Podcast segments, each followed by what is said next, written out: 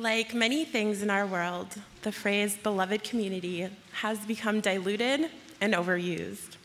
It has become so vacuous that nearly everyone can say, I believe in beloved community. And we can talk about what that means things like love, justice, compassion, inclusion. It's really hard to say that you are against the beloved community. But what if striving for the beloved community means risk?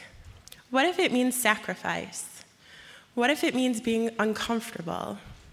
What if it means that our deepest beliefs about what we know or the, or the way things are crumble, and we are left with the terror of the unknown to create something else, but something much better?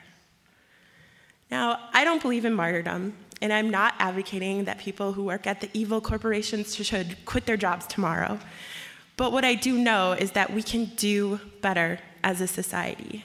We have enough to clothe everyone, to feed everyone, to house everyone. And I'm not talking about in homeless shelters and with food shelves. We have enough right now to do these things, to create the beloved community right here, right now for every person. Clearly, there are a few obstacles that prevent us from creating a vision of the beloved community in Minneapolis. Some of these obstacles are just the sheer logistics of our overscheduled days and trying to figure out which cause is the right cause. And then there is something else, something a little bit smaller and bigger. So I played rugby for 10 years, and one of my teams created a name for that little something else. We started calling that thing, and forgive me if this is too much at church, but I'm just trying to keep it real to what I know. But we called that thing the little bastard on your shoulder.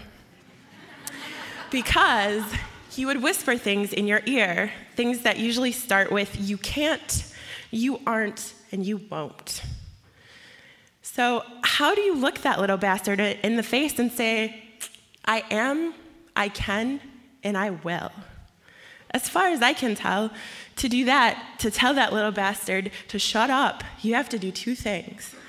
You have to have a dream and a strategy, and you have to practice, if only to prepare yourself to get back up out of the mud on the days that he wins.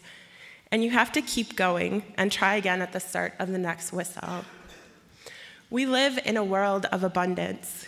We can create neighborhoods, families, communities, even countries where beloved community is not just a buzzword. But getting there requires both a belief in the dream that it is real and many strategies to get there. A strategy without the dream risks becoming wayward and meaningless. It is too vulnerable to the little bastards. On the other hand, a dream without a strategy is anemic and eventually shrivels into nothingness. What I've learned is that having a dream repels the little bastards, and having a strategy doesn't necessarily destroy them. They'll always be there, but it will give you the upper hand.